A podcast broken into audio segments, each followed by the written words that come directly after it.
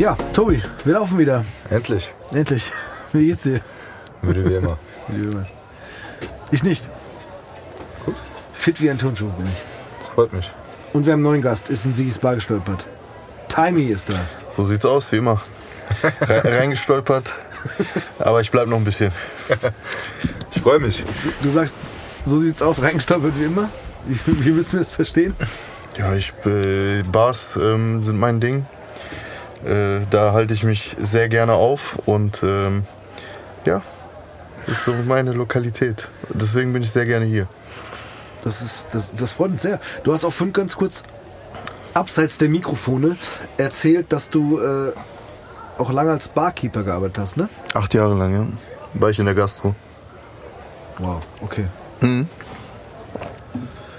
War das schon während deiner Karriere? Auf jeden Fall.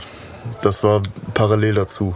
War's gekiept.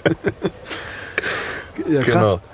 Und wie bist du zum Barkeepen gekommen? Ich meine, viele landen ja in der Gastro, aber ganz zum ehrlich? Beispiel, wir haben das auch vorhin schon gehört, der Steve, der hat es ja nicht zum Barkeeper geschafft. Ne? Der hat's ja. Nee, hab ich echt nicht. Wie warst du? Wie hieß dein offizieller Titel im Opium? Abräumer? Runner, ja klar. Runner. Ja. Üblich. Runner. Ja, genau. Ich hab Aschenbecher ausgeleert. Wodka Energy gemixt. Genau, das konnte ich irgendwann. Also ich konnte irgendwann Mischgetränke gut herstellen. Ja, das hat gereicht. Ja, wie bin ich da rangekommen? Schnelles Geld in erster Linie. Ja. So, ich hatte keine Ausbildung oder so nach der Schule. Wollte halt normal arbeiten. Gastro ist halt immer ganz geil wegen Trinkgeld. Ja, so. Total. Und der Lifestyle war auch so ein bisschen mein Ding damals. Also nach der Schicht dann immer irgendwie noch weiterziehen und das war so meins, ja. Ja, aber da muss man auch für geboren sein, oder? Ja, oder halt gesund reinwachsen und ungesund wieder rauskommen. Das ist das Problem, ne? Ja, absolut. Wir hatten ja schon ein paar aus der Gastro hier und die haben auch immer gesagt, so, das... Ich empfehle den Leuten nicht, das lange zu machen, auf jeden Fall. Nicht lange in der Gastro zu sein, ja. Also zumindest nicht als Barkeeper oder im Club an der Bar oder so, ne? Also ja, generell einfach. Ich glaube, das ist schon ein hartes Business. Ja, also ich habe es auch irgendwann gehabt, so dass wenn man dann auch für Trinkgeld Leuten was ausgeben will oder auch muss, machst du dir irgendwann den Tequila mit Wasser, damit du halt nicht ständig einen Tequila mit denen mittrinken musst. Ach so, du machst in deinen Shot Wasser rein. Ja, genau, in meinen Shot Wasser. Ja, das haben Kollegen auch gemacht. Das halte ich für ein Gerücht. Sorry. Doch. Ja, aber nicht bei ihm. Ach so, ja. Sorry, ne? Hallo. Ganz ehrlich, ich glaube sogar, dass du die Reste ausgetrunken hast, die auf dem Tisch noch gestanden haben. Ich kenne dich doch, ich kann keine kurzen trinken. Ja, wenn es hart auf hart kommt, dann muss man auch mal rein. Wenn es ums Trinkgeld geht, ne? Ja, genau. Wenn man nichts ausgeben muss dafür. Aber gut. Nee, aber Gastro war ja eigentlich nur so... Geld. Genau. Ne? Aber die Leidenschaft war was anderes. Genau. Musik war halt immer der ständige Begleiter, ja. Und um die Musik halt irgendwie weitermachen zu können, habe ich halt auch die Gastro gemacht. So. Klar. Das war notwendig. Und wann hat das bei dir angefangen oder wie hat das bei dir angefangen? Also, wo hast du gesagt, so, boah, das will ich machen? Was also denn? Musik. Boah, das ist lange her, da war ich 13 Jahre alt. Das war einfach so ein Fan-Ding und da habe ich angefangen selber zu schreiben und habe mich da irgendwie reingesteigert. Mehr als alle anderen in meinem Umfeld.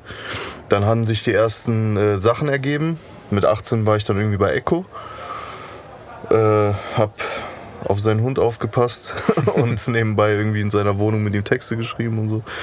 Und so kam das dann. Und dann wurde es immer ernster. Mit 21 mein erster Label-Deal hier in Frankfurt bei Freunde von Niemand. Und so ging es weiter. Ja. Aber schon immer auf Deutsch geschrieben? Immer auf Deutsch, ja klar. Okay. Ja. Du? Tatsächlich auch. Ja. Inspiriert von Rödler-Matran-Projekt. Okay. Ja. Das ist ein bisschen länger her. Ja, 92 oder so, ne? Sind die rausgekommen? Oder 94? Ja, 94, glaube ich. Das ist irgendwie sowas, was im Raum steht, ja. Nee, ich bin der englischen Sprache schon mächtig, aber ich habe irgendwie nie die Intuition gehabt, auf Englisch zu schreiben. Ich habe tatsächlich auch auf Deutsch begonnen, ja. Nee, das kam für mich nicht in Frage. Aber ich war auch schon Generation Deutschrap ist cool. Ja? Ja.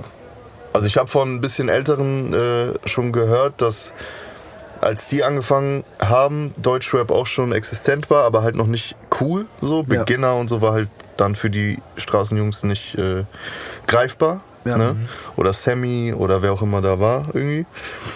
Und deswegen haben die meisten dann irgendwie auf Englisch gerappt am Anfang.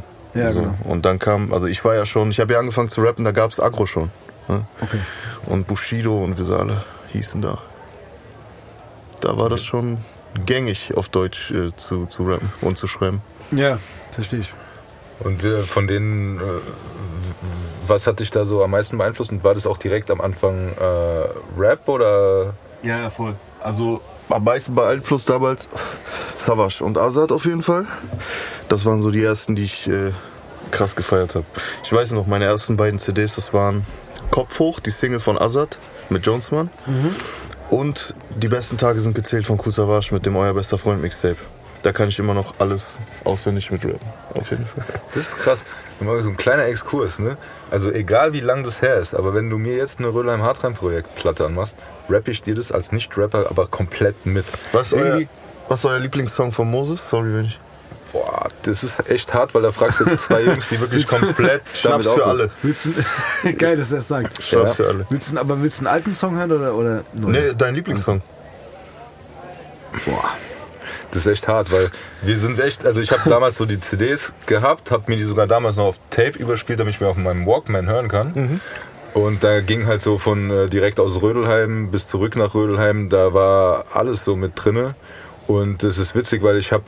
Als der Moses hier war, habe ich gesagt, in die Jukebox, ich hätte gern Reime, weil das halt so ein Ding war, das damals so. Und hart, und dann sagt er, boah, doch bitte nicht das. Also, weil das war so, das war gar nicht so sein Ding.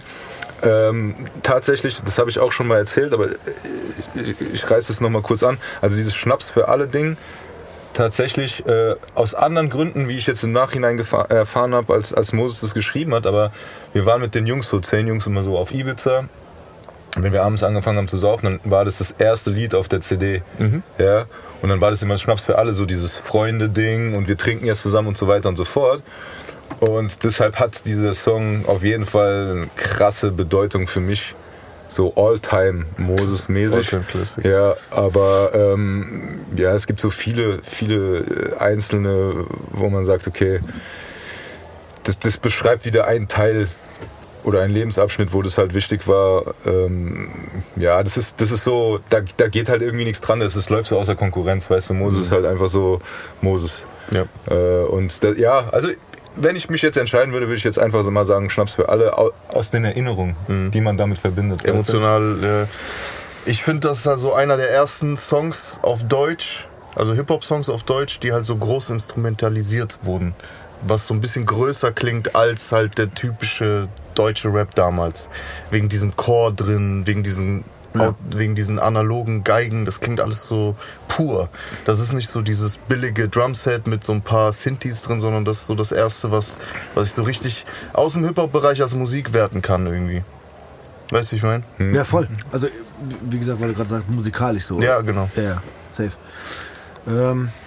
Komm rück raus. Wenn wir so weit zurückgehen, würde ich für mich sogar, wenn wir jetzt bei Moses bleiben, keine ist sagen. Okay. Kenn ich nicht. Kennst du nicht? Nee. Da warst du noch ein bisschen jünger. Ja. Auf jeden Fall Hörempfehlung. Ja, Hörempfehlung. Ja, schon rein. Weil das auch so ein bisschen, da ist ein schönes Piano drin und das ist so ein bisschen, auch sehr musikalisch. Plus beim Text weiß man nicht so ganz genau, was er meint? Ja, um was geht's jetzt gerade? Wer ist die bei Torch, Dings, blauer Samt. War das, Samt, ne? Ja, genau. Oder über den 500, aus der Sicht eines 500-Euro-Scheins und Markscheins. Ja, genau. Das ist auch geil. Und da ist auch so ein bisschen dieses... es ist halt auch anders als... Ist formuliert, als wäre es für eine Frau geschrieben, ne? Also als wäre es ein Liebessong, aber du weißt nicht genau, ist das gemeint oder nicht? Und aber ich finde, also bei mir war auch schon immer so, ich war auch immer so ein großer Fan von der Musik, ne? Also von dem, was hinten dran passiert. Ja. Genau. Ja. So. Klar, also wenn dann noch oben drauf, und das ist bei mir auch, ganz ehrlich, ich komme auch so aus dem amerikanischen Rap so, auch wenn ich da glücklicherweise früh genug viel verstanden habe, über was die erzählen, war es für mich immer trotzdem wichtig, was für ein Beat ist dahinter, wie ist die Musik. Ja, aber voll. Am Ende, auch wenn du nichts verstehst, wenn du den Beat feierst, ist der Song irgendwie cool. Macht's den Song so, ja. Genau. Und ich habe mich eine Zeit lang sehr, sehr drüber aufgeregt, als dann später so Produktionen rauskamen, die gefühlt in 5 Minuten gemacht wurden, was ich dem Können nicht absprechen will, ne? Aber und wenn es ein Glücksgriff ist, weil du ein geiles Sample hast und der Beat halt nur 5 Minuten dauert, weil er dann geil ist, ist alles cool so. Ja. Aber ich war schon immer Fan von, wenn ich merke, da ist noch ein bisschen was passiert. Ich glaube auch, dass so eine Melodie wie Still Dre in 3 Minuten entstanden ist. Ja. Ich glaube, dass diese Affekt-Sachen, die man sofort fühlt, die haben nie lang gedauert. Ich glaube so... Aber es passiert trotzdem sehr viel im Song. Ja, weil es dann im Nachgang groß gemacht wird, genau. Meistens. Aber ich glaube so, diese ganzen großen Sachen, diese Hits, die sind aus Intuition entstanden. Weil meine besten Songs sind auch, haben nicht lang gedauert, meistens. Da war kein großer Plan hinter, sondern das war im Flow, das ist geflossen. Okay, aber da meinst du jetzt inhaltlich, was den Text betrifft und was den Lied betrifft? Alles, Text, Beat, wie der Song entstanden ist, das hat nie lang gedauert. Also meine für mich besten Songs sind alle immer so in einer Stunde entstanden. Okay. Ja. So, mich als Nichtmusiker, das interessiert mich, wie geht sowas vor? Du bist im Studio, probierst irgendwas aus und dann kommt irgendwas, wo du sagst, so jetzt. Eigentlich sagt der Beat mir immer, was ich zu tun habe. Also das ist bei dir, also das ist ja immer so eine Frage, immer erst Beat oder erst Text? Erst Beat, auf jeden Fall, erst Beat, ja. Ja. Okay, und dann hast du was und dann kommen direkt die Gedanken, was genau, dann kommt der passen? Film, dann schreibe ich das Drehbuch. Ja. Okay, weil das ist so gerade bei deinen Texten, wo ich sage, die unterscheiden sich heutzutage von den meisten, ich sag mal von 95%, was sonst so rauskommt, ist es so geht es eher wieder in dieses Hip-Hop, in dieses Rap-Ding rein und das, ich sag mal so, das ich würde nicht sagen Alleinstellungsmerkmal, aber das ist schon, es hebt dich von der lilanen Masse, möchte ich jetzt extra betonen, du weißt, was ich meine, einfach ab, wo man sagt, okay, das ist so Rap, es hört sich immer so blöd an, aber wie früher.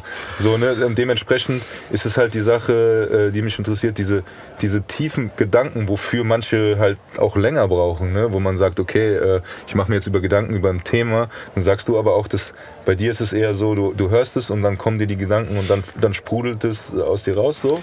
Sagen wir es mal so, mein Umfeld, beziehungsweise das Camp, Rapper aus Prinzip, so, wir sind halt Leute, die noch... Wir haben 10 Jahre gerappt in unseren Zimmern oder wo auch immer. So. Wir haben uns intensiv mit der Kunstform beschäftigt. So, und wir beherrschen dieses Handwerk. Wir sind nicht 2 Jahre am Start und versuchen irgendwie einen Hit zu basteln. Wir haben das gemacht, als man damit noch gar kein Geld verdienen konnte. Und deswegen sind wir quasi... wir haben das im Griff, wir haben diese Kunstform quasi, wir beherrschen das einfach. So. Wir sind in der Materie drin. Und deswegen können wir damit auch ganz anders umgehen als Leute, die irgendwie nur einen Pool an Fähigkeiten haben, an denen die sich immer wieder bedienen können. Wir sind quasi irgendwie grenzenloser, sag ich mal. Wisst ihr, was ich meine? Ja, ihr habt einfach schon sehr viel ausprobiert oder sehr viel gemacht. Und uns sehr viel angeeignet vor allem. Ja, okay. Und dementsprechend klingen wir dann halt auch nicht wie andere. So, ja, aber ich muss da nochmal nachhaken, weil mir geht es wirklich ums Inhaltliche, weil gerade deine Texte wirklich auch inhaltlich sehr rund sind und zum Thema auch wirklich tiefgreifender sind als wirklich sehr viele andere, die aktuell irgendwie rauskommen, die ja auch cool sind, Geschmackssache, wie auch immer, aber bei dir ist es halt so... also wenn ich das höre, sage ich, der hat sich darüber Gedanken gemacht, weißt du, der will was sagen und deshalb finde ich es umso krasser, wenn du sagst, es kommt... relativ schnell, weil das irgendwie parat ist, weil du sagst jetzt, du bedienst dich deiner Werkzeuge, die du über die Jahre dir angeeignet hast und formst praktisch die Themen und die Wörter in das Können, was du dir erarbeitet hast. Ja, über Jahre und deshalb geht es relativ schnell, aber ich sag mal so, ich finde es schon bemerkenswert zu sagen, dass man solche tiefen Texte dann doch relativ schnell fassen kann. Weißt du, was ich meine? Ist das so. Das ist halt der Vorteil, wenn man es beherrscht. Dann braucht man auch nicht lange, um das, um das so zusammenzuschustern. Was man halt so im Kopf hat. Man kann halt dieses Drehbuch, sag ich mal, was man da irgendwie im Kopf gespinnt hat, halt sehr leicht in die Musik projizieren. Mhm. Weil es halt einfach möglich ist durch die Bandbreite an Fähigkeiten, die man quasi gelernt hat. Ja. Mhm. Ich bin trotzdem der Meinung, so Gedanken, die dauern bei dem einen oder anderen viel länger, inklusive mir, um das in Worte zu fassen. Also ich finde das schon echt, also wirklich wie ein Handwerk praktisch. Und man sagt, okay, ich nehme jetzt ein Thema und mache dazu einen Track. Und ich meine, ich war ja auch öfter bei dir dabei, als ihr Texte geschrieben habt, und da ging es auch manchmal schnell. Deshalb, ich kann das schon nachempfinden, dass man, wenn einem was auf der Zunge liegt, dass man das relativ schnell verarbeiten kann. Aber so tiefgründige Themen, das heißt ja aber eigentlich, dass dich das auch, also ich würde einfach behaupten, dich beschäftigt das ja schon im Vorfeld. Das ist ja dann praktisch nur Absolut. Ein Ventil, wo du sagst, okay, hier hat sich was angestaut und jetzt habe ich praktisch die Musik dazu gefunden, wo ich genau das, was ich eigentlich die ganze Zeit schon sagen will. Ich möchte es vielleicht so rum sagen, weil ich glaube, dass es wichtig ist, diese Themen, die einen beschäftigen, dass die halt nicht in dieser Stunde passiert sind, sondern dass die bei dir schon vorher passiert sind. Ja, genau. Und dann halt einfach das Ventil aufgemacht wird, wo es passt. Aber das sehe ich auch als mein Geschenk, so mein Segen. Weil hätte ich das nicht, ich bin ja generell auch jemand, der viel denkt und zerdenkt und sehr in sich gekehrt ist und viel mit seinen Gedanken irgendwie rumhantiert im Kopf so. Und das muss auch irgendwann raus. Mhm. So, es gibt Leute, die machen das mit Sport, so, die gehen boxen oder so und haben dadurch das Ventil, und das ist halt mein Ventil. Ich drücke das, was ich denke, halt aus, direkt pur in die Musik, ohne Umwege. Und das ist... glaube ich, ganz gut für mich. Selbsttherapie. Ja, absolut. Ja. Würde mir eine Frage einfallen. Dir fällt es sicherlich auch nicht leicht, einen, ganz doof dann gesagt, Partysong zu schreiben. Kommt drauf an. Wenn du an eine Party denkst, die du mal hattest, oder einen coolen Abend, den du hattest. Wenn ich eine gute Laune habe, kann ich auch einen Partysong schreiben. So. Genau. Ja, aber klar, so auf Knopfdruck, so komm, ich schreibe jetzt einen Partysong, ist halt auch nicht so einfach, ne? Es kommt, wie gesagt, auf die Laune, auf den Vibe, auf die Atmosphäre. Aber hast du Bock drauf? Klar, manchmal habe ich auf jeden Fall auch Bock auf einen Partysong. Ja? Ja? Natürlich. Ja. Ich gehe in alle Richtungen. Es kommt halt, wie gesagt, auf die Laune, auf den Vibe, auf den Modus, auf die Situation an. Wenn ich mit 5 Jungs im Studio bin, wir, keine Ahnung, trinken. Klar, warum nicht? So. Ja, ich glaube, gut, in der Konstellation passt ja dann auch. Genau. Ne? Aber ich habe ganz kurz, ohne jetzt irgendwie zu sehr auf mich einzugehen, so mir ist immer schwer gefallen, einen Partysong zu schreiben. Ja, voll. So, ich wollte. Vielleicht, weil das auch deinen Geschmack nicht trifft oder weil du dich darin nicht gesehen hast. Genau. Nochmal. Also ich mag auf Knopfdruck, ne? So. Aber das ist ja dann auch nicht irgendwie das, was du verkörpern möchtest. Ich kann das ja dann in dem Moment verkörpern, weil ich ja auch Bock habe ich gehe auch gern raus und bin unterwegs, bin in der Nacht gerne mit Leuten. Ja. Ist ja auch mein Ding. So, das ist ja nichts, wo ich mich verbiegen muss und eigentlich ich so. Genau, wenn du dann eine Momentaufnahme erzählst, dann passt natürlich. Ne? Ja klar. So von wegen, ja, ich ist ja auch ein Teil von meinem Leben. So. Ja, es war ja auch ein Teil von meinem Leben. Also das Party machen und feiern gehen. Ja, voll. Großer Teil, ja. Phasenweise auch ein sehr großer Teil, ja. Aber ich muss zugeben, ich hatte da nie Bock drauf. Also ich höre gerne gut gemachte Party-Songs, aber ich hatte selber drauf nie Bock, das zu schreiben. Was kategorisiert ihr unter Party-Songs? Was ist geil? Was läuft bei euch auf Partys? Boah, wenn wir jetzt in Deutschrap gehen? Nein, auf gar keinen Fall. Ach so. Da gibt es keine gute Partymusik. Danke. Das ist so. Das ist echt schwer. Ist schwer. Nee, also mittlerweile gibt es schon den einen oder anderen Song, den man spielen kann. Ja, das stimmt. Aber, mittlerweile auf jeden Fall. Aber nicht damals, als wir noch Party gemacht haben. Ist so. Wir sind auch echt sehr alt. Aber, ey. Doch, Dings, Reime Monster konnte man eigentlich schon. Oh, ja, das war einer der wenigen. Und Ferris war das eigentlich cool. Das war einer der wenigen, die man im Deutschrap-Bereich auf einer Party spielen konnte. Ja, das war auch einer der wenigen, der tatsächlich wirklich im Club lief. Ja. Und der auch funktioniert hat. Ja, das stimmt. Wie soll ich sagen? Okay, pass auf, du hättest zu einer normalen Clubzeit zur Primetime nicht, keine Ahnung, Tupac Changes gehört so. Was ich meine so? Also generell im Club Tupac Changes? Genau, sag ich ja gerade so. Vielleicht am Anfang oder am Ende, wenn alle besoffen sind. Aber das waren Songs oder ein Song, der mich berührt hat. Und den feiere ich mehr als alles andere so. Und klar, ist ein Moment, wo du dann irgendwie im Club stehst und halt irgendwie trinkst und alles ist cool. So. Ja, du versuchst gerade ein bisschen auszuweichen. Ne? Da hatte ich gerade nach Clubmusik gefragt. Clubmusik. Was du, ja. Rough Riders Anthem so. Echt? Aber ja. Ja. Boah, ich bin voll der R&B-Fan. Okay, ja? Dann sag mal, okay, dann... Bad Boys, ganze Bad Boys-Dynastie. Ja, stimmt. Kann von mir aus im Club laufen. Oh, hast du recht. Jagged Edge. Voll. Aber, B.I.G. Aber dann hören wir doch nicht auf den Text. Natürlich nicht. Ich höre generell, wenn ich feiern will, höre ich auf Text. Aber so. Ganze Bad Boys-Ära ist genau mein Ding. Das feiere ich. Stimmt. Das ist auch das, ja, was am besten funktioniert. Aber stell dir vor, das auf Deutsch damals. Niemals. Genau, danke. So, okay, was heißt und damals? Jetzt sagt jemand zu dir, schreib das bitte. Ja, aber mach doch mal so einen Track. Nein, das, ist ja. Gar, das liegt ja gar nicht in meinem Interesse. Ja, genau, so. Das meine ich ja gerade damit. Ja. So, mach doch mal so einen Song. Nee. Das ist gerade cool, so mach das doch mal. Aber man hat als Deutscher ja auch nicht diesen, in Anführungszeichen, guck mal, das ist jetzt auch so ein Wort, was eigentlich nicht gängig ist, aber man hat ja nicht diesen Swag. Ja. Wie zum Beispiel wie ein Mace damals. Ja, stimmt. Man war ja, weißt du, wie ich meine? Ja. Der annähernd da rankommt, ist jetzt so ein Shindy vielleicht. Und vielleicht kann man den einen oder anderen Shindy-Song im Club spielen heutzutage. Aber damals gab es sowas in Deutschland eigentlich. Da gab es ja keinen Mace oder wer lief da noch? Diddy. So. Gab's ja nicht hier. So, weißt du? Genau, das wäre gerade der Punkt gewesen. Aber wenn jetzt jemand kommt und sagt, schreib so einen Song für den Club, weil es wird im Club funktionieren. Cool. Und dann kannst du. Ja, dass du das kannst, glaube ich dir sofort. Aber schreib den auch mit einer gewissen, wie soll ich sagen, heutzutage easy. Aber nee, damals... Ich glaube, du verrennst ja auch. Du hast mit den Songs, die ihr damals gemacht habt, auch in einem ganz anderen Bereich stattgefunden, als er jetzt stattfindet, finde ich. Ja. Hattet ihr auf euren Platten keinen einzigen Partysong oder gute Laune-Song? Doch.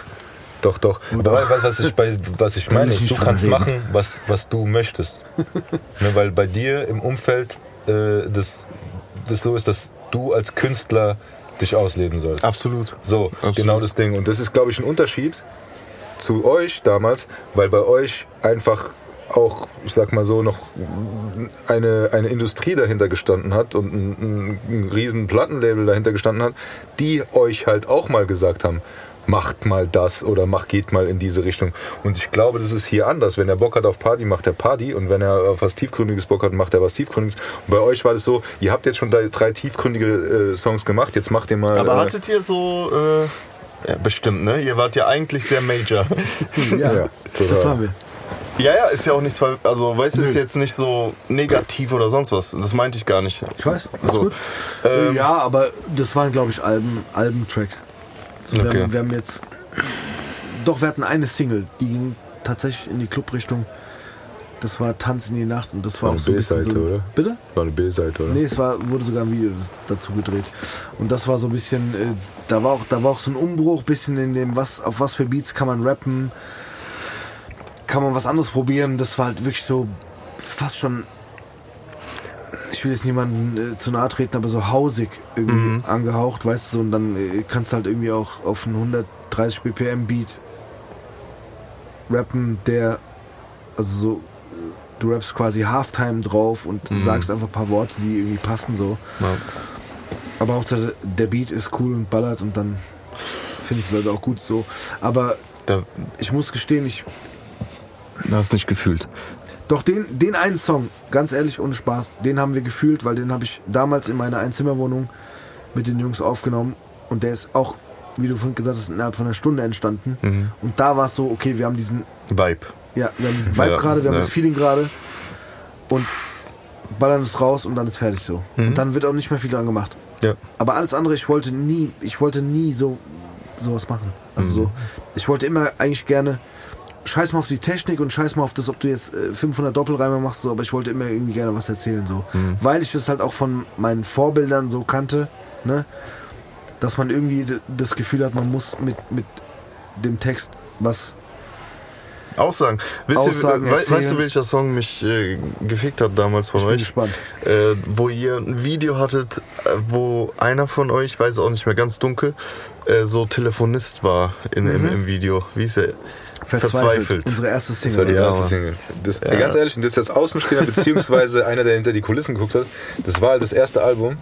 Das war einfach wirklich so dieses, aus diesem... ja, wie gesagt, aus dem Kinderzimmer war es nicht mehr, aber so aus der... Fast. Naja, aber auf jeden Fall ist so dieses, das ist das, was so entstanden ist, so in den Anfängen, wo du halt noch so die meisten Freiheiten hattest, wo du nicht so verkopft warst. Genau, wo dann halt alles so lief. Ich meine, die haben alle ihre Texte geschrieben und ihre Beats gemacht zum größten Teil und so weiter und so fort, aber es war halt so das, wo sie am freisten waren und ihre Geschichten erzählen konnten. Und alles, was in diesem Song zum Beispiel kommt, wahrscheinlich ist doch genau der Punkt, da hat jeder seine Geschichte erzählt und die waren auch alles echt, weil der CJ, der Sänger, der dann im Telefonstudio sitzt, der hat im Telefonstudio gearbeitet. Er hat in der Sandwichbude gearbeitet und der Jan, gut, der hat nicht bei der Autobahnstraße gearbeitet. Ach, Tatsache, siehst du, das wusste ich gar nicht. Autovermietung plus Waschstraße. Autovermietung, ja gut. So, ne, das war alles echt. Das ist genau der Punkt, weißt du, so. Aber ihr habt es in die Bravo geschafft. Ja, Mann. Da wäre ich stolz drauf. Ich schwöre, da wäre ich stolz drauf. Ey, die Türen sind offen. Aber oder? Bravo gibt's doch nicht mehr. Echt nicht mehr? Ja, bestimmt nicht, oder? Müsste man mal recherchieren, aber ich glaube nicht. Printmedium, funktioniert das noch? Ja, ich glaube, die gibt's noch. Bravo gibt's noch. Echt? Ich glaube, dass wir mit dem, was da drin ist, nichts mehr anfangen können. Ja, aber wie viel verkauft die? 100 Exemplare? Keine. Weiß ich nicht. Das kann ich dir nicht sagen. Das ist ein Printmagazin, ist doch nicht mehr relevant. Also ich weiß noch, ich habe die damals immer gekauft und dann gab es irgendwann eine Hip-Hop-Seite. Eine Bravo Hip-Hop? Yeah. Nee, gibt's auch noch, genau, es gab eine extra Seite. Nee, das war damals in der normalen Bravo. Gab's so eine, und das war dann so Vanilleeis und so, ne? Also das war, und dann habe ich mir dann da gab es tatsächlich so eine Übersetzung. Fly, was das heißt. Cool. Da werde ich mich bis heute dran erinnern, Tenderoni. Was? Genau, das hat Vanilleeis gesagt und das heißt hübsches Mädchen. Tenderoni. Okay, cool. Das heißt heute Tinderoni. Ja. Nee, aber das ist so ein Ding. Da hab ich was weiß ich, wie viele Wochen gebraucht, um meine Sachen auszuschneiden und um an die Wand zu hängen. Da war dann so Run DMC oder irgendwas kam da mal so ein bisschen mit rein. Also das war damals komplett Warum ist Run DMC so schlecht gealtert? Wie meinst du? Ja, irgendwie in jeder Oldschool-Playlist fehlen die irgendwie, gefühlt? Das ist eine gute Frage. Eine echt gute Frage. Also für mich fehlen die nicht. Ne? Ne. Okay. Nee, dann ist das nur mein Empfinden. Nee, weil du deine Playlist vielleicht machst, aber vielleicht ist das zu speziell. Kann sein, ja, stimmt. Ja gut, also es ist ja immer so, das ist so eine Frage des Geschmacks, ne? Aber wenn du jetzt sagst, hier zum Beispiel Naughty by Nature oder sowas, dann hast du vielleicht Hip-Hop Array oder sowas. Es sind halt so Sachen, die vielleicht nicht so...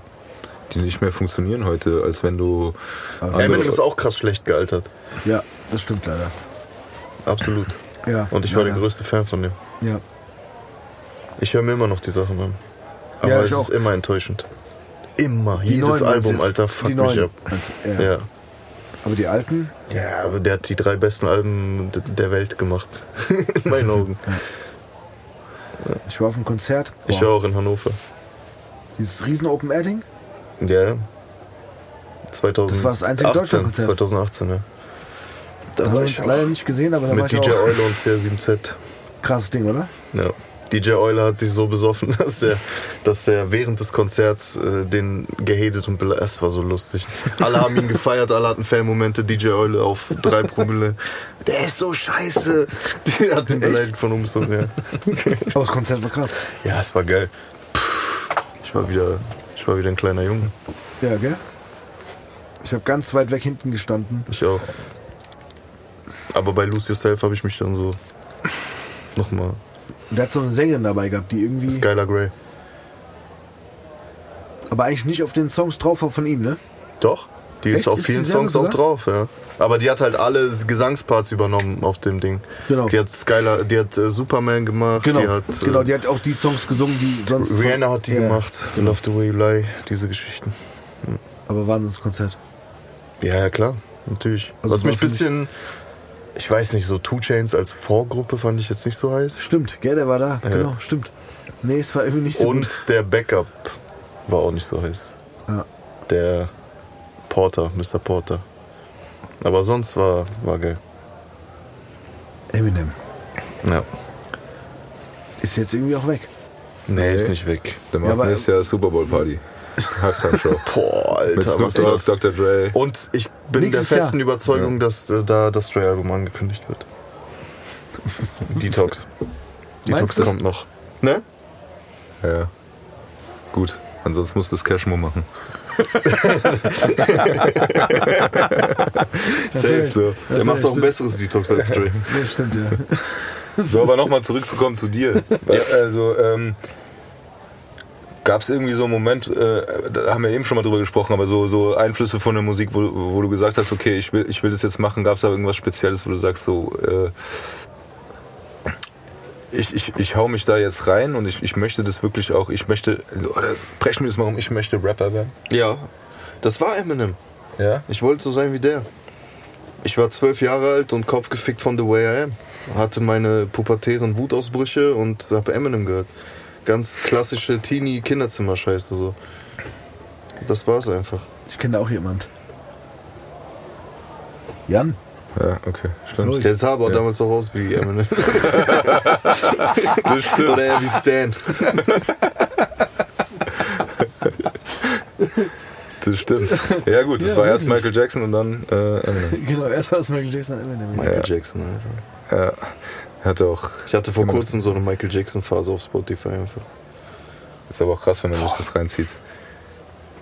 Wir wurden damals leider von Michael Jackson, wie soll ich sagen, wir waren irgendwie in Bulgarien. Ich glaube, es war eine RTL 2 Show. Also irgendwie so wie The Dome. Damals nur so. Und The Dome. Okay. Nee, es hieß Ballermann-Hits. Das war's. Ballermann-Hits, aber auch in Bulgarien. Ja, da kannst du dir vorstellen, da muss. Aus was da Krause. Ja. Du konntest dir vorstellen, da mussten sich aber was anhören, als sie wieder nach Hause kamen. Ja, und wir kamen einfach, also das war eine Aufzeichnung, ne? Und wir kamen ins Hotel zurück. Und dann kommt irgendwie bei Abreise die Ankündigung, Michael Jackson ist gestorben. Ach, 2009. Ja. Und wir so, krass, okay. Also es war auf jeden Fall so, okay, wow. Der zweite Gedanke war, krass, unsere Single ist gefickt. Ja. Weißt du, so auf voll. Jetzt interessiert es keinen mehr. Chartposition 1 bis 50 Michael Jackson auf jeden Fall. So. Also ciao. Ja. Schlimm. Ja, schlimm, auf jeden Fall. Ihr Armen. Ja. Hey. Wir waren am Boden zerstört, aus zwei Gründen. Ja, krass. Aber Eminem war so dein Vorbild. Hast du auch in den Anfangszeiten auch versucht so zu rappen? Ich habe aber komischerweise dann, weil ich Deutschrap kennengelernt habe dann, als ich angefangen habe zu rappen, versucht wie Kusawasch zu klingen. Ja? Ja. Immer noch. Nee, Spaß. Ich habe damals echt versucht, wie der zu rappen. Ja, aber das kann ich mich auch noch dran erinnern. Aber jeder zu der Zeit hat versucht, wie Kusawasch zu klingen. Ich stelle mir so schlimm vor, wenn du als Deutschrapper überlegst, okay, komm, ich mache irgendwie, versuch so Ami-Flows zu adaptieren, zu kopieren, mach ich heutzutage. Das ist vollkommen cool. Ja. Nee, aber wenn du als Deutschrapper in einer Generation aufwächst, um so zu klingen wie die Deutschrapper und auch dieselbe Sprache rappst, wird es halt irgendwann eng, weil du sofort verglichen wirst mit so, der klingt ja wie der oder wie der. Ne? Oder? Ja, aber ich glaube, das machen die Fans generell gerne. Ich glaube, die suchen immer so einen Anhaltspunkt. Ich glaube, das wird auch nicht weggehen. Weißt du, ich meine? Also, das ist die Vergleiche, meinst du? Ja. Das ist aber auch... Also, guck mal, erstmal wirst du verglichen, bis du greifbar für die Leute bist und dann hast du so dein eigenes Standing. Ja. Weil ich war jahrelang deutscher Eminem, so ein bisschen. Also in meinen YouTube-Kommentaren, jetzt nicht so deutschlandweit. So. Ja. Und jetzt geht das so ein bisschen weg. Jetzt habe ich so meinen eigenen Sound irgendwie für die Leute. Ich merke, jetzt fängt das so an. Ja, wobei, wenn man jetzt zum Beispiel deine Bars anguckt, ich meine, da bretterst du ja auch schon. Ja, man hört den Einfluss, ja, auf jeden Fall. Ja, das ist ja, wäre blöd, das zu verleugnen. Also ich finde es auch überhaupt nicht schlimm so. Vor allem finde ich dieses Fangehabe oder diese Kritik von Menschen, die Musik konsumieren, muss ich gestehen. Ja, aber wegen was kritisieren dich denn Leute? Nee, wie ernst kannst du das? Ja, wie ernst kannst du das nehmen, wenn Leute auf einmal deinen Mix kritisieren? Das sind ja jetzt alles Mix? Ja, dann zum Beispiel. Ja, noch so sind dann jetzt ist alles vorbei. Bei mir ist dann alles vorbei. Sorry. Alles Professoren, alles Manager, Mixing Engineers, Lyricists, Songwriter, Topliner, ja, sind alle im Internet, sind nicht im Studio. Deswegen, so ich guck da nicht drauf, auf gar keinen Fall. Gar nicht wirklich. Klar, also ich würde lügen, wenn ich es mir nicht durchlesen würde, aber ich lasse mich davon nicht beeinflussen oder abfangen. Das habe ich gelernt. Ich lasse das nicht an mich ran. Auf gar keinen Fall. Berührt dich gar nicht? Mhm. Null. Nee, gut. Das ist eine Sache, die ich ganz gut im Griff habe. Ja? Mhm. Weil ich glaube, das wäre für mich... Aber ich muss dazu sagen, ich hatte noch nicht so einen Shitstorm wie Cashmo zum Beispiel. Ja. Und wir haben da letztens drüber gesprochen, beziehungsweise so in einer Gruppe. Und da hat er so erzählt, ja, das kann schon einen Kopf ficken und da will ich mich nicht rausnehmen. Also wenn ich sowas erlebe, denke ich auch, dass mich das mitnimmt. Ja. In dem Maßen. Auf jeden Fall. Also ich bin ehrlich, so wenn ich in meinem heutigen Alter und in meinem heutigen Kopf mir sowas ständig durchlesen würde und müsste, ich würde es übertrieben abfacken. Bin ich ganz ehrlich so, weil ich mir denken würde so, ey, ganz ehrlich so, wer oder was gibt euch das Recht? Na, mich juckt das nicht. Das ist gut so, ganz ehrlich, das ist gut so. Aber du musst ja auch, guck mal, realisieren, dass diese Leute ja auch gar keine Ahnung haben von dem, was du machst. Also wenn mir ein Mädel sagt, keine Ahnung, eine 14-Jährige, ja, der rappt scheiße, ja, dann nur, weil sie Samra kennt, wie er irgendwie, also nichts gegen Samra, der macht coole Sachen so, aber wie er in seinem Song 10 Kippen raucht und Raffaello zu sich nimmt.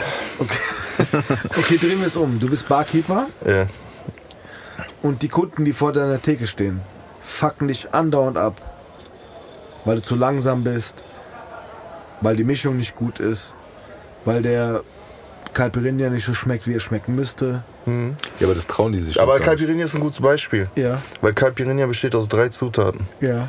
Den kannst du nicht viel falsch machen. Und diese möchtegern Cocktail-Experten stehen dann da und sagen, oh, der Caipi schmeckt aber nicht, wie er schmecken sollte. Ja. Das ist der Cocktail, den du am wenigsten zu kritisieren hast. Weil das nicht kompliziert ist. Aber willst du nicht sagen, halt einfach deine Schnauze? Ja, in dem Fall schon. Ja, weil du auf Experte machst, aber das ist ja dann dasselbe wie YouTube. Ja, sag ich doch gerade. So. Ja, der Unterschied aber ist es juckt mich nicht. Auch hinter der Bar, wenn mich jemand für einen Kaipi kritisiert, sage ich, ja, okay, sorry. 10 € bitte. Ja, aber das ist doch der Unterschied. Die stellen sich ja nicht vor die Bar und sagen die das von Angesicht zu Angesicht. Doch, manchmal schon. Klar, diese Professoren, die sagen dann, der Kaipi, der war letztes Mal besser. Ich habe den genauso gemacht. So. Weil ich finde immer, das ist so... Ist ja viel einfacher, sich an eine Tastatur zu setzen und irgendwie die Leute zu kritisieren. Klar, für das ist ein Ding so, Angesicht zu Angesicht, dem zu sagen, okay, dein Drink ist scheiße, oder dein Track ist scheiße, wenn ich vor dir stehe, ist eine andere Nummer. Ja, absolut. Weil da ja viel mehr drinsteckt in so einem Song als in einem Cocktail. Ja, klar, aber trotzdem, nee, ich glaube, es steckt das drin, dass der Person von Angesicht zu Angesicht zu sagen. Ich würde gerne wissen, wie viele Leute, die Songs von dir hören, dir sagen, der Song ist scheiße. Würde keiner sagen, der vor dir steht, glaube ich. Oder? Also manchmal wünschte ich mir das. Ja klar, wäre es cool, aber wird keiner sich trauen, glaube ich. Nee, ist mir auch so noch nie passiert. So, also so direkt. Finde ich auch schwierig.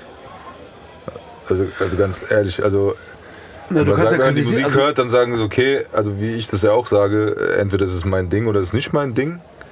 Aber gut, ich bin auch jemand, der das nicht jemanden auf die Nase binden muss, außer ich rede da halt inhaltlich darüber oder so. Aber ich finde das allgemein heutzutage, und vielleicht ist es auch das, was dich dann, weil du musstest das in dem Umfang eigentlich ja nicht mitmachen. Das ist ja auch wieder so eine gesellschaftliche Frage. Heute kann jeder unter ein YouTube-Video schreiben und keine Ahnung was. Deshalb ist es vielleicht auch nochmal was anderes. Aber ich bin froh, also, dass bei uns nicht ging, sag ich ehrlich. Ja. Aber wie habt ihr eure Kritik erfahren? Magazine? Ey, wir hatten ein Gästebuch. Am Anfang. Brieftauben. Brieftauben. Nee, wir hatten, die kamen betrieben. Nein, wir hatten ein Gästebuch. Auf der Website. Auf der Webseite. Ja. Und irgendwann angefangen, das Gästebuch abzuschalten. Weil da nur Blödsinn drin war. Genau. Ja. Weil irgendeine Scheiße reingeschrieben wird. So. Ja, da ging es schon los. Man kann ja auch Kommentare deaktivieren, aber das ist irgendwie... Nee, weil bei uns sind die cool, die Kommentare, also überwiegend positiv. Deswegen, warum sollte man das abstimmen? Es ist ja auch nicht schlimm, wenn du, keine Ahnung, hast 20.000 Klicks auf YouTube und sagen wir 5.000 Kommentare oder 3.000 Kommentare. Na klar sind da schlechte dabei. Ist ja nicht schlimm. Der Durchschnitt ist, ja, normal. Wenn der Durchschnitt positiv ist oder die Mehrheit positiv ist, ist alles cool so. Und dass man mit Kritik umgehen muss, auch alles cool. Aber wie du gerade sagst, diese Doktoren und diese Professoren, die dann da irgendwas drunter schreiben, ist halt immer so, ey, okay. Ja, aber du musst ja auch viel Zeit. Du musst das ja auch in Kauf nehmen, wenn du in die Öffentlichkeit gehst, dass dich nicht jeder mag. Das ist das Natürlichste auf der ganzen Welt. So, du zeigst dich so vielen Menschen, wie soll dich jeder mögen? Das ist ja unmöglich. Ja, ich glaube auch, dass es wird immer einen geben, dem du nicht passt. Und, und vor allem, wenn du eine Meinung hast. Ja, das ist das Ding, glaube ich, dass man, wenn man das macht und sich der Öffentlichkeit stellt, dass man wirklich auch, wie du jetzt so gewisserweise gefestigt ist und nicht alles an sich ranlässt, weil das funktioniert ja auch nicht. Ne? Das ist ja auch pure Zeitverschwendung, alles an sich ranzulassen. Ich habe Besseres zu tun. Ja. Ich kenne die Leute nicht mal im Ansatz. Ich habe die noch nie gesehen. Die haben sich selber noch nie gesehen. Ja. Das ist ein guter Satz auf jeden Fall. Ja, das sind meistens auch die Leute, die irgendwie mit sich selber nicht zufrieden sind dann wahrscheinlich. Nicht nur meistens. Ich glaube, dass jemand, der gefestigt ist, ein Ziel hat und irgendwie ein Gönner ist oder sonst was, auch nicht die Intention hat, jemanden anonym im Internet schlecht zu reden. Das steht also das ist gar kein Gedankengang, den man bildet, wenn man selber auf Mission ist oder selber irgendwie was zu tun hat oder selber irgendwie... Ich habe noch nie einen negativen Kommentar in meinem Leben geschrieben. Noch nie. Also warum? Entweder ich mag's oder ich mach's nicht, mag's nicht und drück X. Aber warum sollte ich seine Bilanz ficken oder seine Kommentare ficken, nur weil ich es nicht mag? Ist mir egal. Ja. Aber genau, das ist ja die Frage so.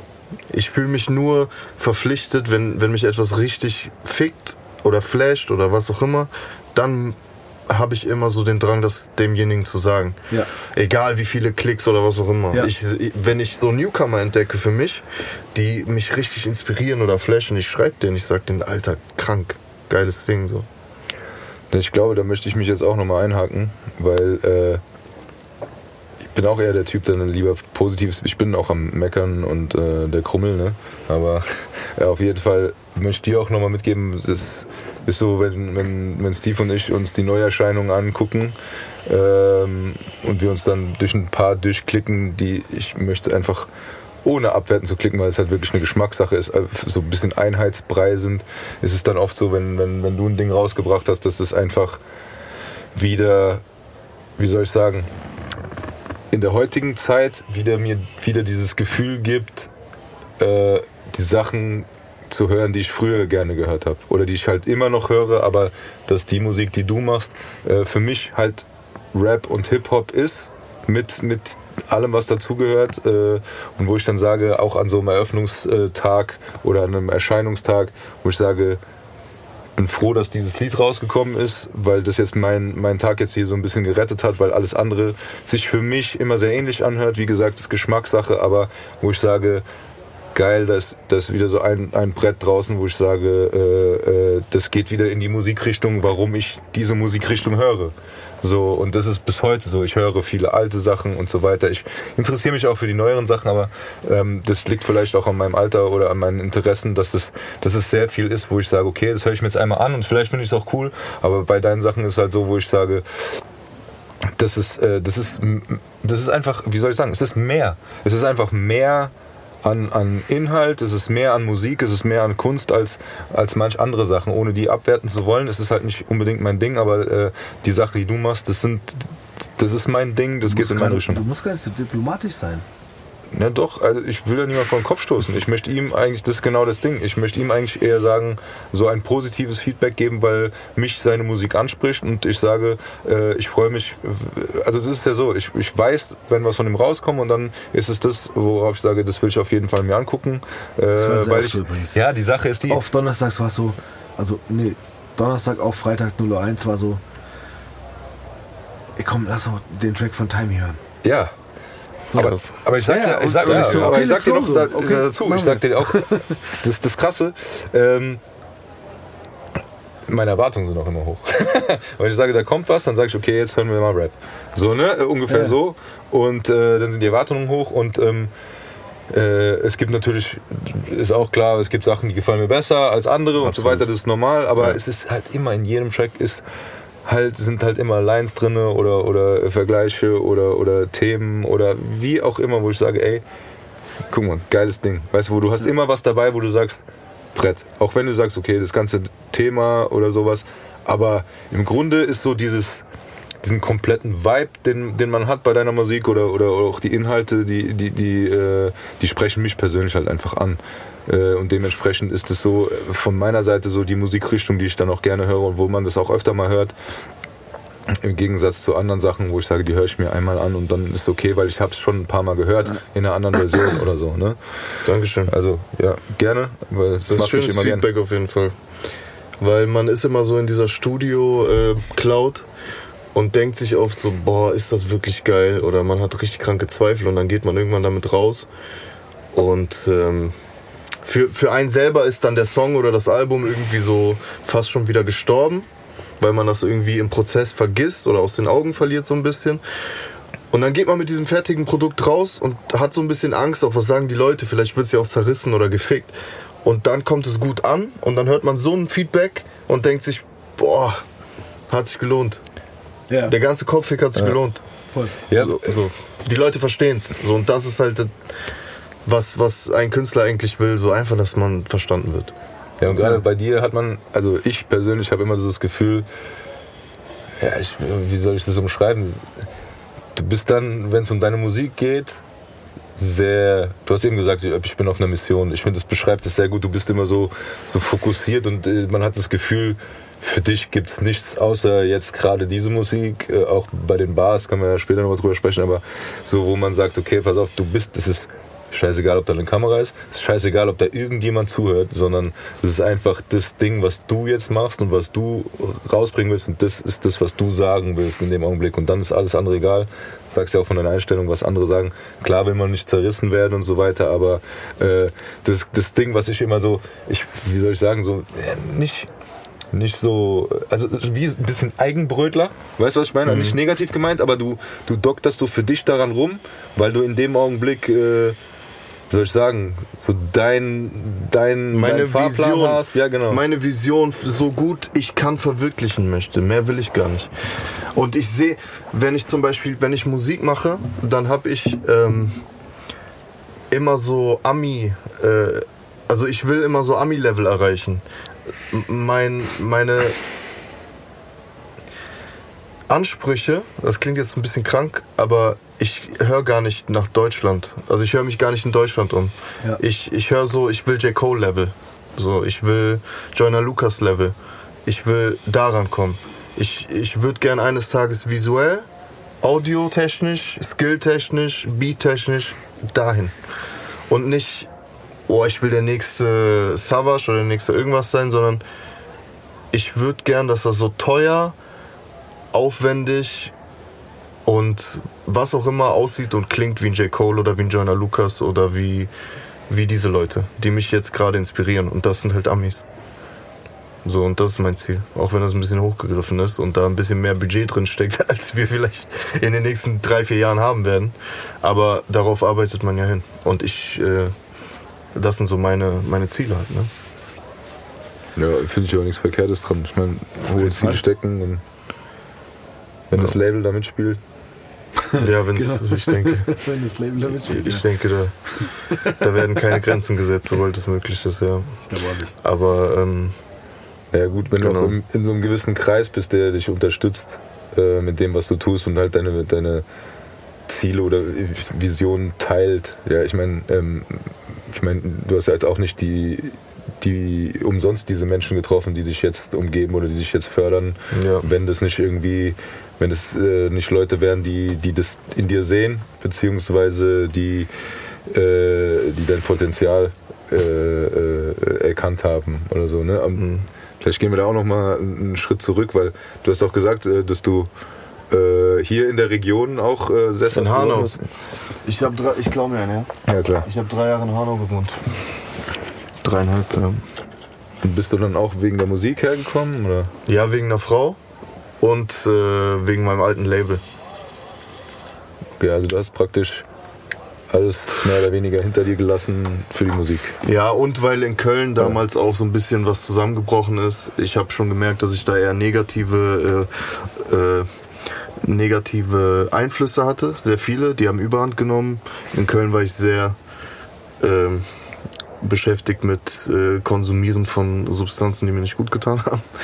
Und ja, das wollte ich so ein bisschen reduzieren und aufgrund dessen bin ich halt irgendwie weg und habe mich dann halt in Hanau neu gesammelt, sagen wir es mal so. Ist ja auch finde ich ein großer Schritt und ein guter Schritt, wenn man so dieses selbst erkennt, dass es einem nicht gut tut und dann den nächsten Schritt machen, um da rauszukommen. Paradoxerweise bin ich dann ja, nachdem ich in Hanau war, nach Aachen gezogen. Mhm. Danach habe ich wieder ein halbes Jahr Köln gemacht und da war dann wieder dasselbe, dass ich wieder aus Köln weg musste, weil es halt original wieder dieselbe Scheiße war. Also Köln tut mir irgendwie nicht gut, obwohl da halt die Leute sind, die ich liebe und das auch meine Heimat ist. So, ich bin da zur Schule gegangen, aber es ist noch nicht an der Zeit. Ich glaube, da muss noch ein bisschen was passieren, damit ich wieder nach Hause kann. Nach Hause heißt? Nach Köln. Ach, aber so vielleicht stimmt, ist Köln auch gar nicht mein Zuhause, ich weiß es nicht, keine Ahnung. Da muss ich da noch so ein bisschen tiefer mit identifizieren. Also, nee, das ist, ich weiß nicht, die Reise ist noch nicht zu Ende. Ja. Aber ich finde es auch krass, so dieses, dass man so, weil ich es halt nie in der Form erlebt habe oder erleben musste, dass man so, ich sag jetzt mal, durch Deutschland reist, um irgendwie seinen Traum zu verfolgen. Man hört ja auch von vielen Leuten so, ja, ich bin jetzt irgendwie, keine Ahnung, Fotograf, ich bin jetzt Grafiker, ich bin dies, das, ich bin nach Berlin, ich muss dahin, ich mach Beats, ich bin Produzent, ich gehe dahin. Weißt du, so dieses hatte ich vielleicht auch an dem Punkt zum Glück nie, ne, dass ich irgendwie so einen Umbruch machen musstest. Nee. Zum Glück nie. Was heißt zum Glück? Mir hat das voll gut getan. Ich bin gewachsen. Ja, für mich zum Glück. Ich sag dir auch ehrlich, ich bereue es manchmal vielleicht auch. Also es hätte auch bestimmte Situationen gegeben, wo es cool gewesen wäre, das zu tun. So, ne? Irgendwie jetzt, keine Ahnung, wenn es darum ging, damals eine Ausbildung zu suchen und dann, was weiß ich, sich für Mediengestalter zu bewerben und dann, hey, hätte ich nach Köln gemusst, dann wäre das gegangen. Aber für mich war auch immer so dieses, okay, ich habe meine Freunde hier in Frankfurt, ich habe meine Base hier in Frankfurt, so ich bleib hier. So, ja. Ich kann das nicht verlassen. Ja. Weil ich aber auch vielleicht nicht diese Erfahrung gemacht habe wie du, dass ich weg musste, ne? Sondern für mich war klar, so ich muss hier bleiben, egal was passiert. So, das gibt's ja auch. Ja. Das ist ja auch ein Weg, für den man sich entscheidet. Das war für mich immer übertrieben wichtig. So. Ich wollte nicht weg. Weil ich wusste, ich habe meine Leute hier. Und wenn ich woanders hingehe, bin ich quasi alleine. Ich habe halt irgendwann gemerkt, dass meine Leute nicht meine Leute sind. Okay, ja. So, weil irgendwann hat der Ehrgeiz Überhand genommen und ich war auf einer ganz anderen Mission als die Leute, mit denen ich die ganze Zeit war. So, und dann habe ich halt gemerkt, dass das nicht mehr passt und ich musste raus, weg. Ja. Und weiter wachsen. That's it. Ja, also ich kann es krass nachvollziehen. Safe. Obwohl ich es nie musste, zum Glück. In dem Fall. Ja. Aber am Ende. Auch, also, du bist ja genauso. Ja. Bescheuert.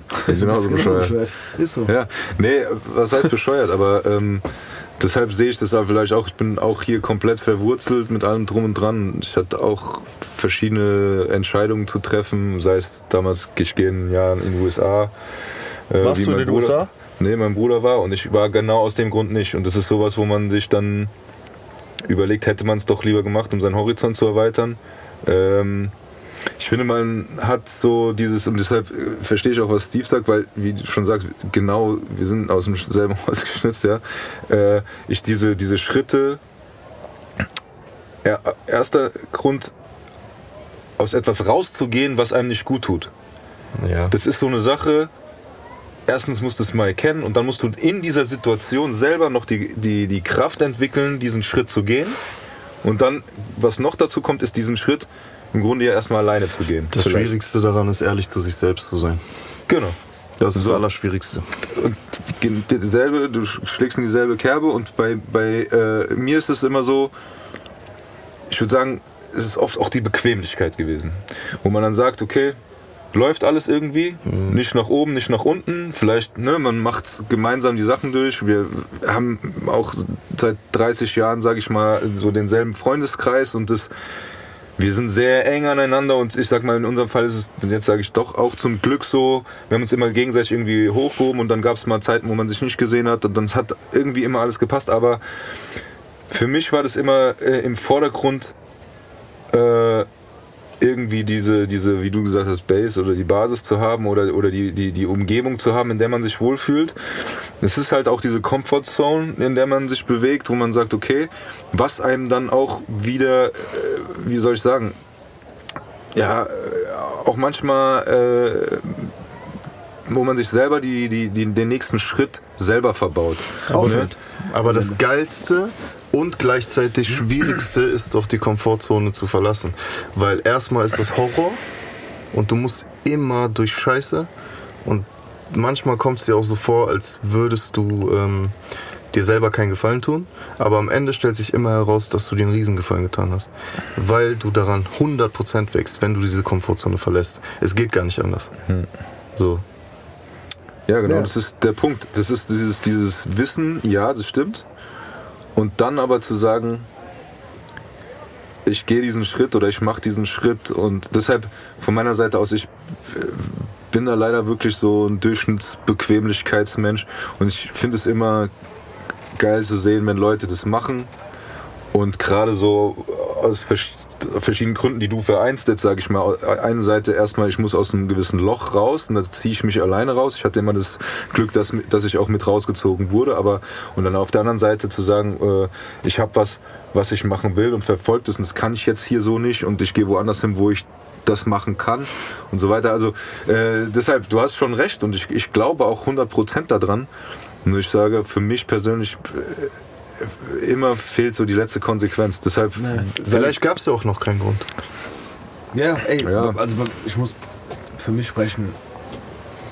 Ich hatte das nicht so, wie du es beschrieben hast, sondern dass ich irgendwie weg.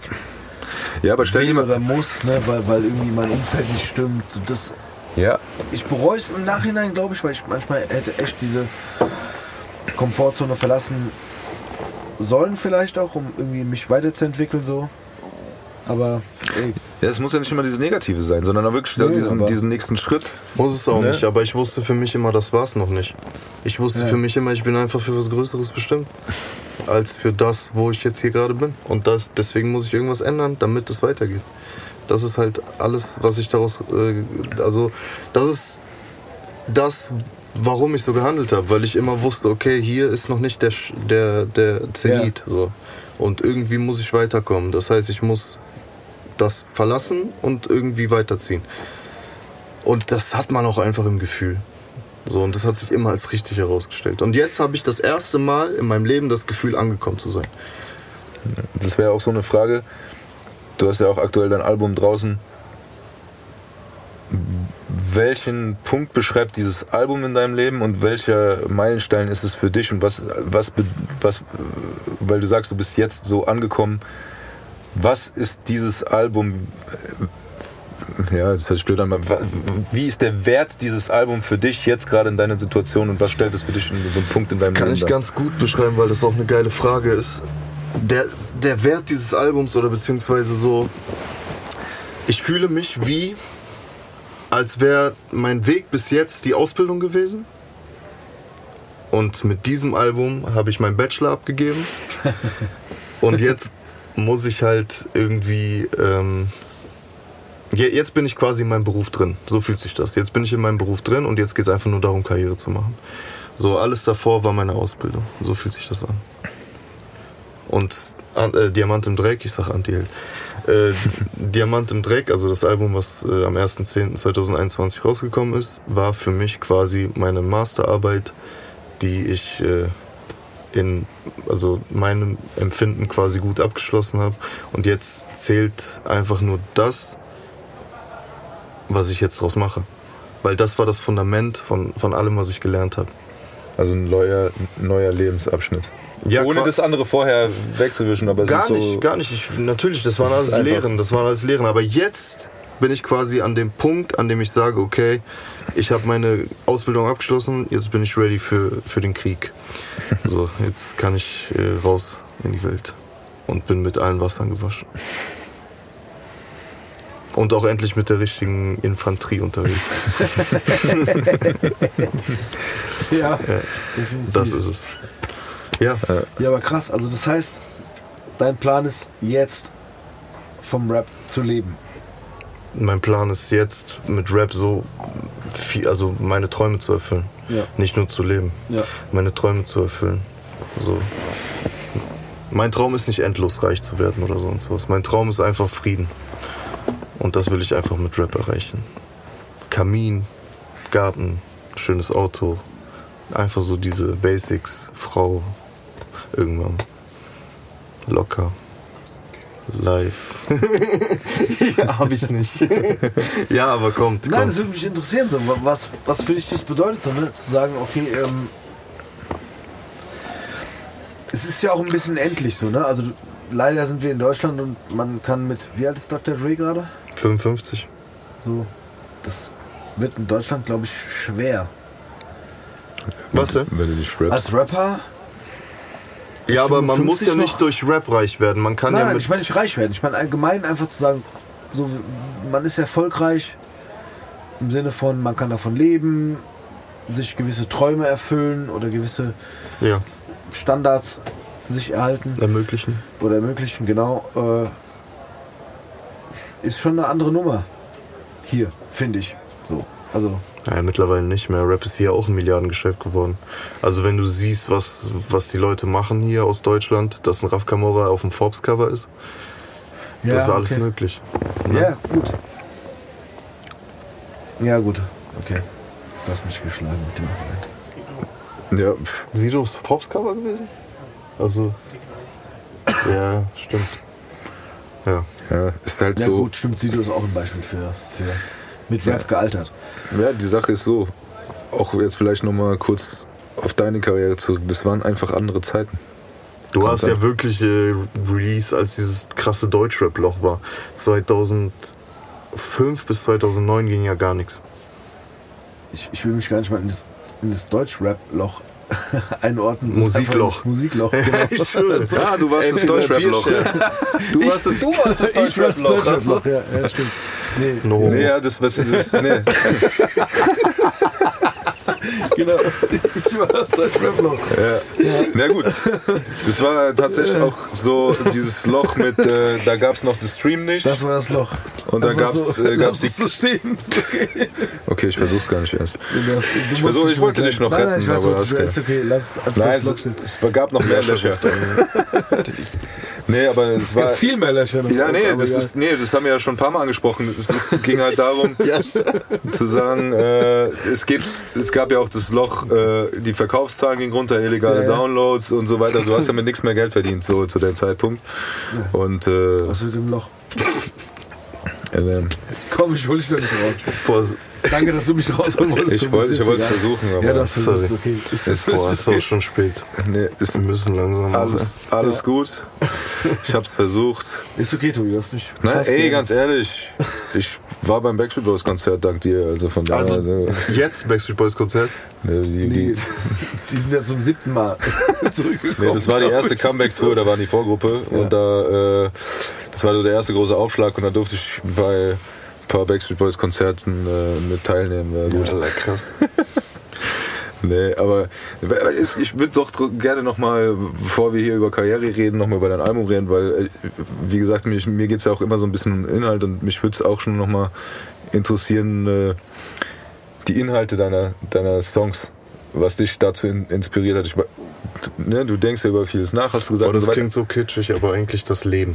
Ja? Ja. Also über mehr rede ich ja nicht, außer über mein Leben. Ich finde es nicht kitschig. Also ganz ehrlich, die beste Musik ist eigentlich... Ich muss dir gerade vorwegnehmen und hätte ohne alles zu wissen gesagt, das Leben. Für dich, so als Antwort. Hey, ihr seid doch Künstler, ich arbeite im Büro. Ja, sorry. Nein, ich finde es gar nicht kitschig, weil ich finde, die beste Musik ist einfach so, ist nämlich genau das. Und ich meine, das erste Album, das ihr auch rausgebracht habt, war auch so am meisten aus dem Leben als die anderen. Das Ding ist, nein, ich finde es so, weil das... Von meinem eigenen Homie geht es gerade, ist okay. Ja, ja. Du weißt doch, was ich meine. Ja, du hast recht. Ja, so. Du hast recht. Das war direkt aus dem WG-Zimmer. Also so ein Bildschirm hast du gehabt, so ein Klotz. Du hast von meinem Teller gegessen. Nee, du hast von meinem Teller gegessen. Weil du warst Künstler, du hast von meinem Teller gegessen. Du hast von meinem Essen gegessen und mein Weekend. Nein, alles gut.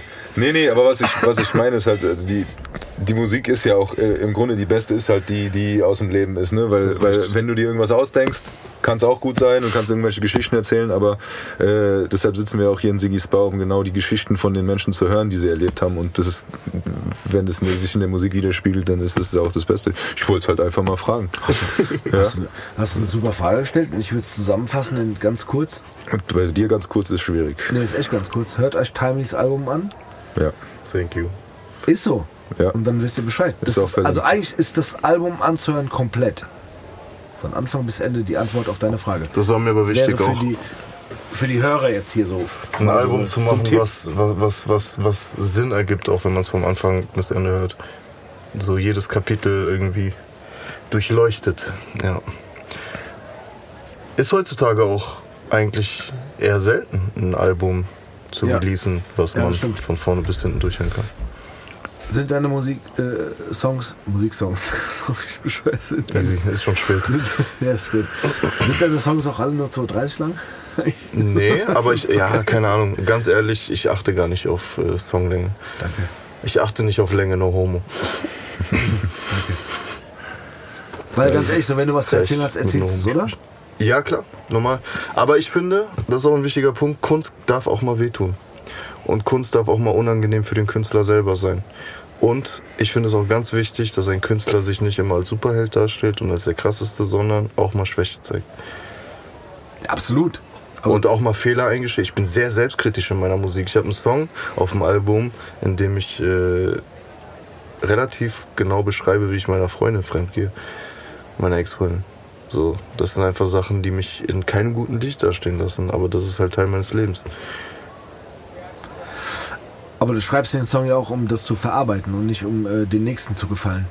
Natürlich nicht. Ja, so. Das gibt ja. Nee, also, so deswegen sage ich gerade, würdest du einen Song schreiben, um den anderen Mädels zu gefallen?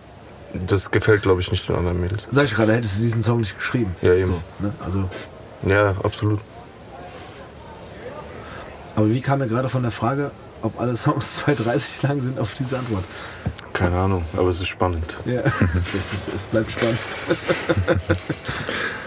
Ja, mittlerweile, ich glaube, die Aufmerksamkeit der Menschen heutzutage geht nicht über 2:30. Meinst du? Also ganz ehrlich, wenn ich einen guten Song höre, und dann wünsche ich mir manchmal die gute alte dritte Strophe wieder. Ja, aber ich merke das doch selber, wenn ich Netflix durchskippe. Also ich bin meistens nach 10 Minuten wieder am Handy, weil meine Aufmerksamkeit das nicht mehr mitmacht. Und weil viel natürlich auch Bullshit ist, so, aber ja, meine Aufmerksamkeit ist auch nicht mehr die sie mal war. Ja, das stimmt auch. Also wenn man ehrlich ist, so. Ja, aber ich glaube, viele Songs heutzutage, ganz ehrlich, schaffen wir nicht mal bei mir die 1:30. Ja, weil sie scheiße sind. Das hast du gesagt. Ja, hab ich gesagt. Sorry. Nee, ich möchte wieder noch ein bisschen relativieren, weil es mich nicht catcht, ganz einfach. Und sag ich doch gerade, weil sie scheiße sind. Ganz ehrlich, ich finde aber so neue Sachen gar nicht alle scheiße auch. Nein, das wollte ich auch. Nein, aber so, weil es immer dieser Grundtenor ist, so dieses so, ja, das, was alle irgendwie nach 2015 machen, ist voll der Schrott, ist es aber auch zu 40% nicht so. Ey, es gibt viel gutes Zeug, viel gutes neues Zeug. Ja. Ganz ehrlich. Ja. Boah, ein Junge aus Köln, Navaja heißt der. Unglaublicher Typ auch, richtig krasses Talent. Oder Aaron aus, weiß ich woher, aber auch krass talentierter Typ. Also ich kann auch jetzt aus dem Stegreif 5 Newcomer sagen, die nicht älter als 22 sind, die alles ficken. Weil ich mich damit auch beschäftige, genau. Weil es auch wichtig ist, am Puls der Zeit zu bleiben, finde ich. Ja, klar. Aber nach dem muss man ein bisschen suchen. Finde ich nicht. Ja gut, wenn man drin ist. Man muss sich einfach nur damit beschäftigen. Man musste auch früher gute Künstler suchen. Also du sitzt im Büro, da nicht so viel Zeit für. Ich suche den ganzen Tag, ich mache nichts im Büro. Stimmt das? No. Ja, nee, ich sag mal so, als Konsument, wenn du sagst, du gehst jetzt auf YouTube, dann wirst du zugeschmissen mit erstmal diesem ganzen Mainstream-Kram. Und dann finde ich, für mich persönlich, ohne dass ich zugeben muss, dass ich halt jetzt irgendwie up-to-date bin oder sowas, ist es für mich schwierig zu sagen, ich finde da jetzt was... Also ich sag ja auch nicht, dass das alles scheiße ist. Ich sag nur, dass es nicht mehr meins. Auch Frankfurter so. Junger, Jamin. Kennt ihr den? Sehr junger Typ. Ja. R&B-Künstler. Ja. Krankes Talent. Ja, yeah.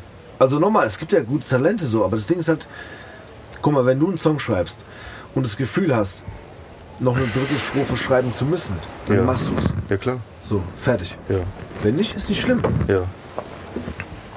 Und die machen es nicht, sagst du? Das kann man auch nicht pauschalisieren. Die will ich nicht sagen, so. Also, aber es wird schon viel darauf... Ja, aber heutzutage werden Songs auch anders geschrieben und ich begebe mich langsam auch in diese Sphären, dass ich Songs schreibe wie die, weil es mir einfach Spaß macht, weil ich einfach auch manchmal keinen Bock mehr habe, dieses klassische, ich schreibe jetzt einen 16er runter, so. Das wollte ich manchmal sagen. Sitze ich einfach 4 Stunden an meinem Setup, so wie hier, und summe irgendwelche Melodien, Toplines, wie man sie heute nennt, und dann baue ich einen Song ganz anders auf, als ich ihn vor 5 Jahren vielleicht aufgebaut hätte, aber ich finde das viel spannender. So, diese neue Arbeitsweise geht auch an mich ran. Ich mag das, ich finde das cool. So, und ich verstehe auch, was die machen. Und ich feiere es. Ich auch. Wenn der Vibe stimmt und das irgendwie alles Hand und Fuß hat, so finde ich alles gut. Aber ich will gar nicht so disconnected sein zu denen, weißt du? Gar nicht, nein, aber es gibt so Momente, wo du halt merkst, okay, das wurde so gemacht, weil... Ne? Ja, klar. Ja, das ist Schrott. Genau. Das ist Schrott. Okay, ich möchte es auch mal klarstellen, ich möchte auch keine schlechte dritte Strophe haben. Ja, das ist aber auch ein guter Punkt. Das meinte ich auch gerade. So, wenn du, nein, ich meine, wenn ich ein Lied höre und dann sage ich finde es so geil, ich hätte gerne noch mal eine mehr gehört, es ist eher nur so, dass das ist eigentlich ein Kompliment an das Lied, weißt du, was ich meine? Genau, ja. So, und das ist, aber wie gesagt, das ist... und ich glaube, die Person, wenn das Lied geil ist, hätte auch noch eine dritte Strophe schreiben können. Muss ja nicht sein, aber wenn der Timing das mir jetzt gerade so erklärt und sagt so, ja, ich habe eigentlich Bock und dann bin ich aber dann auch fertig und dann mache ich lieber was Neues und dann habe ich einen neuen Song, sage ich dir ganz ehrlich, dann verstehe ich das jetzt auch auf eine andere Art und Weise. Mhm. Nur...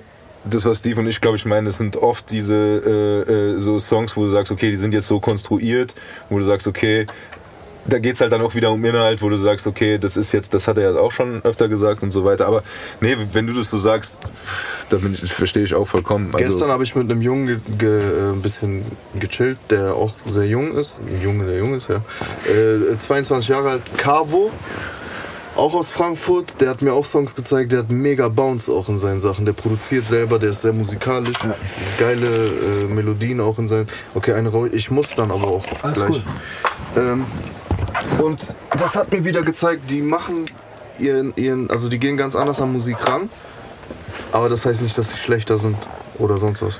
Nein, das wollte ich auch gar nicht sagen. Nee, ich weiß, aber das will ich halt nur für die Leute auch hauptsächlich klären, die dann halt irgendwie sagen, nur weil ich eine gewisse Art von Musik vertrete oder mache, dass ich nicht verstehe, was die anderen machen. Oder dass ich jetzt der Typ bin, der irgendwie Oldschool hochhält oder so. Das ist gar nicht in meinem Interesse. Ich mache einfach die Musik, die mir gefällt und ich mag Oldschool, ich mag Newschool. So, ich kategorisiere das nicht. Ich feiere alles, einfach was Gutes. Punkt. So. Ja, so will ich es auch unterbrechen. Auf ein ganz einfaches Niveau.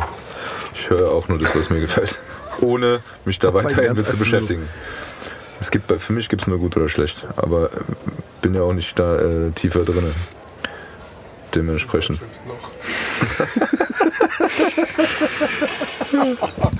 So. Nee, aber ich möchte noch eine Sache... Das will keiner mehr zuschütten. Cashmos Highlight von dieser Podcast-Folge war auf jeden Fall: Ich bin Deutschraps Loch. Das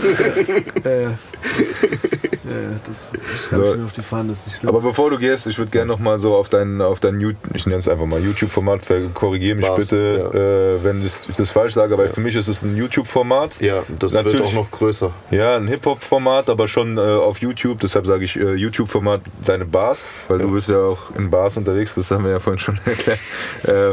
Nee, aber das ist... ich würde es einfach mal so sagen, wo du auf verschiedenste Art und Weise noch mal kurz zeigst, was du drauf hast. Ja, und ich will das noch ein bisschen ausweiten quasi. Sehr. Wir kommen aus diesem gegrabenen Loch nicht raus. Nicht mehr raus, ey. Sehr unangebrachte Wortwahl auf jeden Fall. Ja, das ist schlimm. Aber ey, du willst es ausweiten, das ist okay.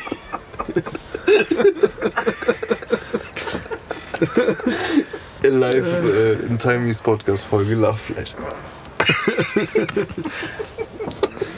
Aber jetzt erklär doch nochmal, wie du es ausweiten willst. Das ganze Loch. Okay. Das schneiden wir bitte nicht raus. Nee, das bleibt safe drin, wir schneiden ja nicht.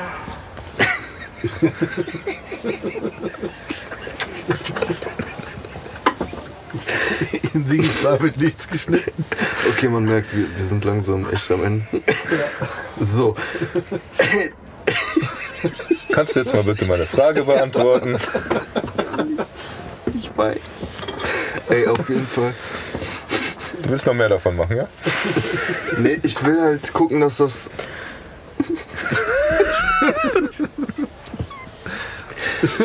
Ey, du musst gehen, solange du lachst. Nein, also, alles, was ich sage, kann jetzt falsch verstanden werden. Aber ich will auf jeden Fall, dass es wächst.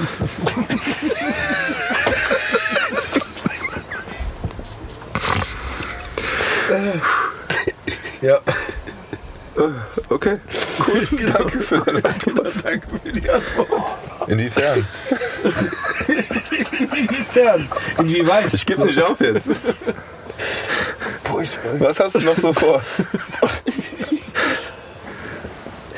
Okay, sagen wir mal so. Ich sehe darin halt... okay, Bars-Format. Ja, das ist bis jetzt relativ einfach konstruiert, das Format. Und da kann man halt mehr draus machen. So, das ist halt irgendwie kurz und knapp zusammengefasst. Und ich habe so ein paar Visionen, die ich gern verwirklichen würde. Und dieses Format bleibt auf jeden Fall am Leben. Ja, ich weiß nicht. Ich versuche es zu ignorieren. Darf da nicht drücken. Ja, aber ich kann es nicht. So, okay. Sorry. Nee, gut. So. Ich verlinke einfach deinen YouTube-Kanal. Der Sigi würde sagen, da hinten sitzt der Günther. Sprech den nicht an. Der lacht die ganze Zeit. Weißt du? Real Talk. Ja, also können wir in Zukunft da noch einiges erwarten. Safe. Auf jeden Fall. Vielleicht auch Gäste. Vielleicht auch Live-Beat, irgendwie Sessions oder sonst was. Also es wird auf jeden Fall noch ein bisschen. Ganz kurz Live-Beats, um dich aus dem Lachfläche rauszuholen. Live-Beats produziert live oder? Genau, einfach live. Beat-Sessions und dann halt einfach meine Bars drauf. Auf dem Beat, der gerade entstanden ist zum Beispiel. Also so, ich spinne halt Ideen einfach gerade zu diesem Format und da gibt es viele Möglichkeiten. Ja. Nicht immer sitzen, rappen aus einer Perspektive, da kann man ja ganz viele Sachen draus machen. So. Und ich will einfach, dass es größer wird.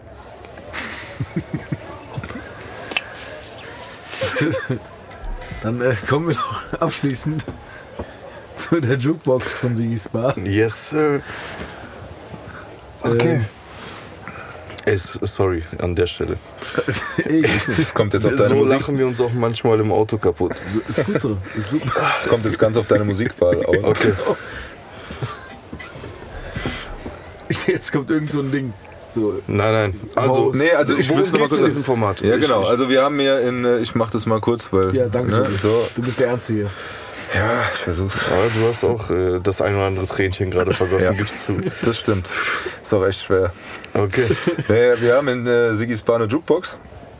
Und da kann sich jeder Gast ein paar Titel wünschen und die gibt es auch gleichzeitig auf Spotify zum Anhören für die jüngere Generation, um keine Mack einschmeißen zu müssen. Also ist es eine Playlist auf eurem Spotify-Profil? Yes. Ja, Sigis Bar Playlist heißt die, die ist auch verlinkt. Und da gibt es wirklich die ganze komplette Bandbreite an Musik. Ich komme jetzt nicht mehr raus aus der Nummer. Nee.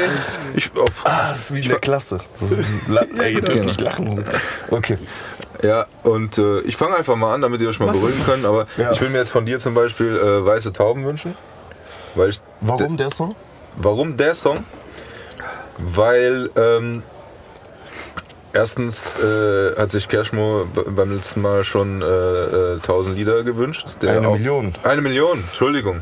Siehst du, 1000 reichen nicht. 1000 reichen nicht, genau, stimmt. So, nee, den fand ich auch sehr geil, aber Weiße Tauben, warum? Weil ich finde, dass dieser Song einfach Themen behandelt, die hier und da einfach zu kurz kommen und auf eine Art und Weise auch musikalisch umgesetzt, die halt, also für mich geht der Song über den Song hinaus, dass man hört den und man macht sich danach immer noch Gedanken. Ne, man fängt wieder an, über gewisse Themen nachzudenken, wo man vielleicht, ich sag mal es ganz abgedroschen, wenn man die in den Nachrichten hört oder irgendwo liest oder sonst irgendwas, irgendwann hat man nicht mehr so, sag mal, ja, okay, aber so auf diese Art und Weise nochmal einen Denkanstoß zu bekommen. Über ein Lied, über gewisse Dinge nachzudenken. So derselbe Effekt wie Sammy weckt mich auf. Ja, genau, also das ist wirklich so... Es ist mehr als ein Lied, es ist einfach es ist ein Appell, mal wieder drüber nachzudenken, über gewisse Themen und ich finde, das ist in der heutigen Zeit auch sehr wichtig, dass halt... Gerade in der heutigen Zeit. Ja, gerade in der heutigen Zeit zu sagen, es geht halt nicht nur darum, Geld zu machen oder das und das und das, sondern einfach zu sagen, hier, es gibt auch wichtige Themen und die werden viel zu wenig angesprochen und ich finde, dass das dir gelungen ist, in einem Song so viele wichtige Themen auch zu vereinen, aber auf eine Art und Weise, wo man sagt... Das ist jetzt nicht, wie soll ich sagen, es klagt nicht in dem Sinne an, also du klagst schon Zeigefinger. An. Zeigefinger. Der ist nicht da. Ja, du klagst nicht an, dass sich keiner drum kümmert, aber dass man mehr drüber nachdenken sollte über gewisse Themen und das finde ich halt wirklich, wie soll ich sagen, wichtig, auch solche Themen anzusprechen und einfach mal, du sagst mit Sammy, weck mich auf, so wach zu rütteln. Einfach mal zu sagen, hier Leute, es gibt nicht nur das und das, es geht hier nicht nur um materielle Dinge oder sonst irgendwas, sondern zu sagen, hier, jetzt kommt mal kurz runter, denkt mal drüber nach und denkt mal über das eine oder andere Thema nach, was sehr wichtig ist. Und ich wollte halt den Spagat schaffen. So, kurz Dings. Ich wollte halt, wie gesagt, den Spagat schaffen zwischen ernste Themen, Inhalt und der Inhalt, den du ansprichst und einem einem zugänglichen Soundbild. So, ich wollte nicht, dass es zu anstrengend klingt, weil die Hook ist ja auch sehr, in Anführungszeichen, poppig. Aber, also ich wollte halt Inhalt und ein geiles Soundbild zusammenfügen. Weil die meisten sozialkritischen Songs sind sehr anstrengend. Und sehr so, irgendwie anstrengender Beat oder keine Ahnung, 5 Minuten Zeigefinger. Das wollte ich eben nicht. Ich wollte es schon in so einem Hitformat irgendwie haben ein bisschen, aber halt trotzdem sehr ernst. So. Das war so meine Intention. Ja, ich finde es dir gut gelungen, deshalb möchte ich den gerne auf der Playlist haben. Killer. Du bist. Ich bin dran.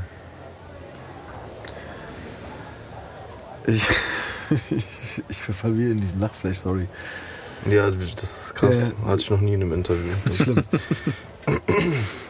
Okay. Passend zu der ganzen Thematik würde ich mir gerne NTM wünschen.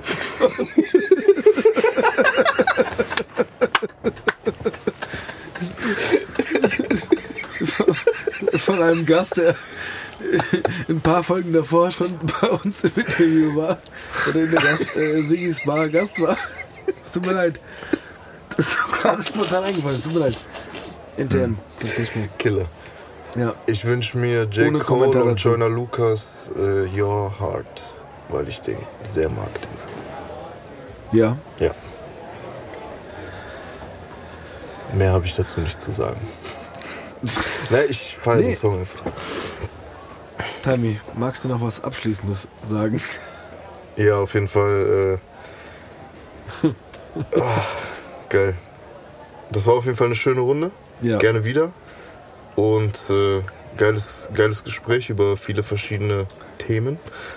Und ich bin am neuen Album dran. Cashmo ist am Album dran. Jascha ist am Album dran. Von uns kommt jetzt in nächster Zeit wieder sehr viel Musik. Und wir freuen uns. Wir freuen uns, wieder rauszugehen mit neuen Sachen. Und ein bisschen für Wirbel zu sorgen. Das ist mein abschließendes Plädoyer. Plädoyer, genau. So, Schubi. Wir haben es geschafft. Dein Plädoyer. Mein Plädoyer, meine letzten Worte. Mhm.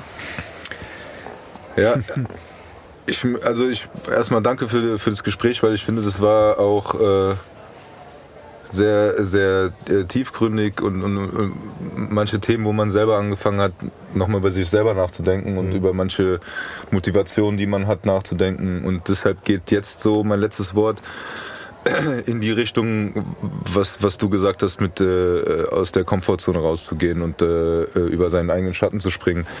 Weil es gibt viele Menschen, und da zähle ich mich selber auch dazu, das habe ich ja schon kurz angesprochen, die oft gerne in diesen ausgetretenen Wegen, auf den ausgetretenen Wegen laufen, weil es einfach bequem ist und vielleicht dadurch gewisse Dinge im Leben verpassen oder eine gewisse Entwicklung nicht machen, weil es einfach zu bequem ist. Deshalb möchte ich gerne sagen, auch zu mir selber, hab den Mut auch mal auszubrechen aus dem Hamsterrad oder aus den einfachen Rahmen, um zu sagen, ich mache was Neues, weil wie du gesagt hast, das bringt dich 100% weiter, auch wenn man auf gut Deutsch sagt, erstmal vielleicht Scheiße fressen muss und es erstmal nicht, nö, kein Problem. Es einfach nicht einfach ist am Anfang, aber an den Dingen wächst man und dafür braucht man entweder gute Gründe, irgendwo rauszukommen.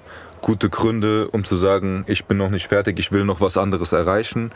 Oder einfach den Mut zu haben, sich selbst zu verwirklichen. Und ich glaube, da braucht man manchmal auch, wenn es nicht aus der eigenen Motivation wie bei dir rausgeht, einfach vielleicht auch mal irgendwie einen Arschtritt oder zu sagen, jetzt mache ich das einfach, um selber mich auszuleben und der zu sein, der ich bin. Und ich glaube, das machen heutzutage viel zu wenige.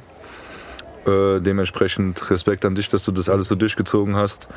Und da kann man sich schon ein bisschen dran ein Beispiel nehmen, man muss ja auch nicht immer komplett alles machen, aber hier und da mal über den Tellerrand gucken und zu sagen, ja, jetzt mache ich mein Ding, ich möchte es machen, um mich persönlich in meiner Person weiterzuentwickeln. Geht drüber hinaus und versuch's einfach mal.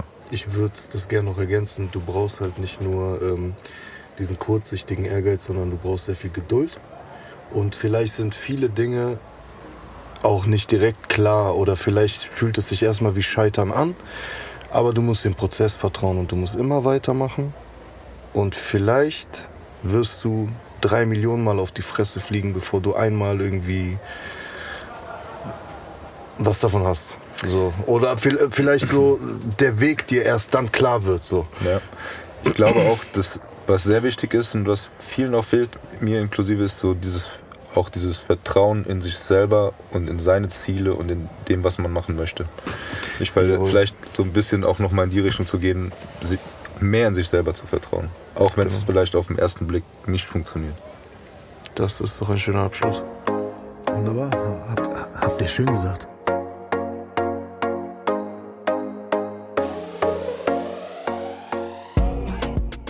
Steffi, der Sigi hier, gell? Hier was scharen wollte. Ich bin immer noch nicht so richtig auf dem Damm. Ich muss da noch mal mich behandeln lassen und muss mal die Schiene noch immer ein bisschen tragen. Aber ich habe mir mal euren Podcast angehört, gell? Da mit dem Timey da. Und ja, fand ich gut. Ich hoffe, ihr seid da gut betreut worden hier von den Mädels bei mir in der Bar. Ja, und ich habe auch gehört, dass der Timey da so ein bisschen Barkeeper-mäßig unterwegs ist, ne? Also wenn er mal zweite Karriere machen will oder mal irgendwann das Mikrofon an den Nagel hängt, ne? Sagst du dem mal, dass ich vorbeikomme, gell? Also ansonsten sehen wir uns dann nächste Woche hier, da bin ich wieder fit, ne?